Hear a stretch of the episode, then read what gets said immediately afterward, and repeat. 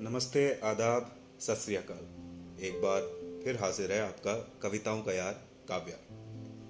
मालूम मुझे कि एक बहुत लंबे समय के बाद आप सबके आगे अपनी प्रस्तुति पेश करने जा रहा हूँ, पर कुछ ऐसी गतिविधियाँ हो गई, कुछ समय का ऐसा फेर हुआ, जिसके कारणवश मैं आपके आगे, आपके लिए, जैसे कि मैंने पिछली बार बोला था कि यही अपनी एक प्रस्तुति लाऊँगा, वो नहीं ला पाया।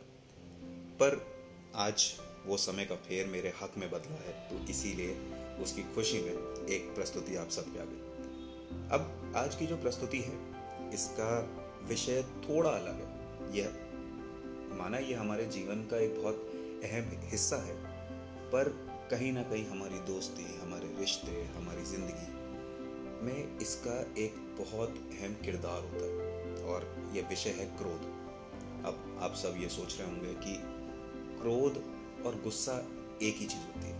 पर मैं अगर आपसे कहूँ कि दोनों में बहुत फ़र्क होता है। गुस्सा तो क्षण भर में शांत भी हो जाएगा, पर क्रोध एक ऐसा भाव है, एक ऐसा व्यक्त है, जिसको अगर शांत नहीं करा गया तो वो तांडव का रूप ले लेता है। तो बस उसी क्रोध की कहानी, वो क्रोध क्या कहता है अपने आप के बारे में, मेरी आज की प्रस्तुति वो है।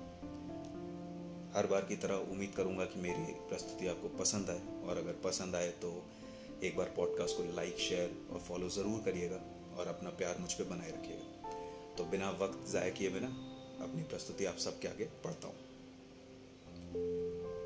मैंने हर रूप को छला है। मुझमें ही अलौकिक सूर्य भी ढला है।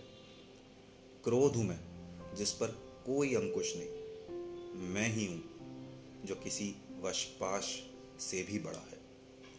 जो शांत और स्थिर हूँ तो हिमालय पर्वत भी झुका है। जो शांत और स्थिर हूँ तो हिमालय पर्वत भी झुका है। जो हो जाऊँ हावी एक बार तो एक कंकड़ मात्र ने भी शिव तांडव करा है। क्रोध हूँ मैं, समक्ष जिसके हर बार दौड़ता वक्त भी थमा है। मेरी ना कोई सीमा है और ना ही कोई प्रमाणित अंत। ना ही कोई परिभाषा है और ना ही कोई मूल्य प्रबंध।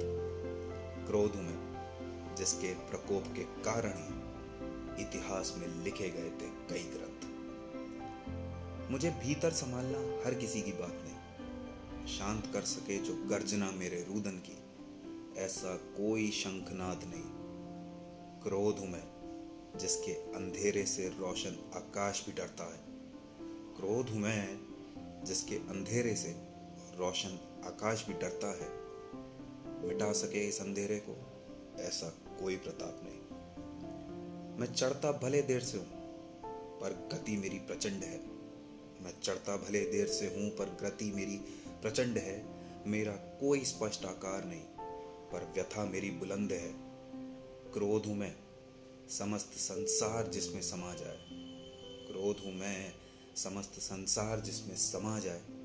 और मैं ही हूँ जो महादेव का नेत्र रूपी प्रखंड है। मैं चढ़ता भले देर से हूँ, पर गति मेरी प्रचंड है। मेरा कोई स्पष्ट आकार नहीं, पर व्यथा मेरी बुलंद है।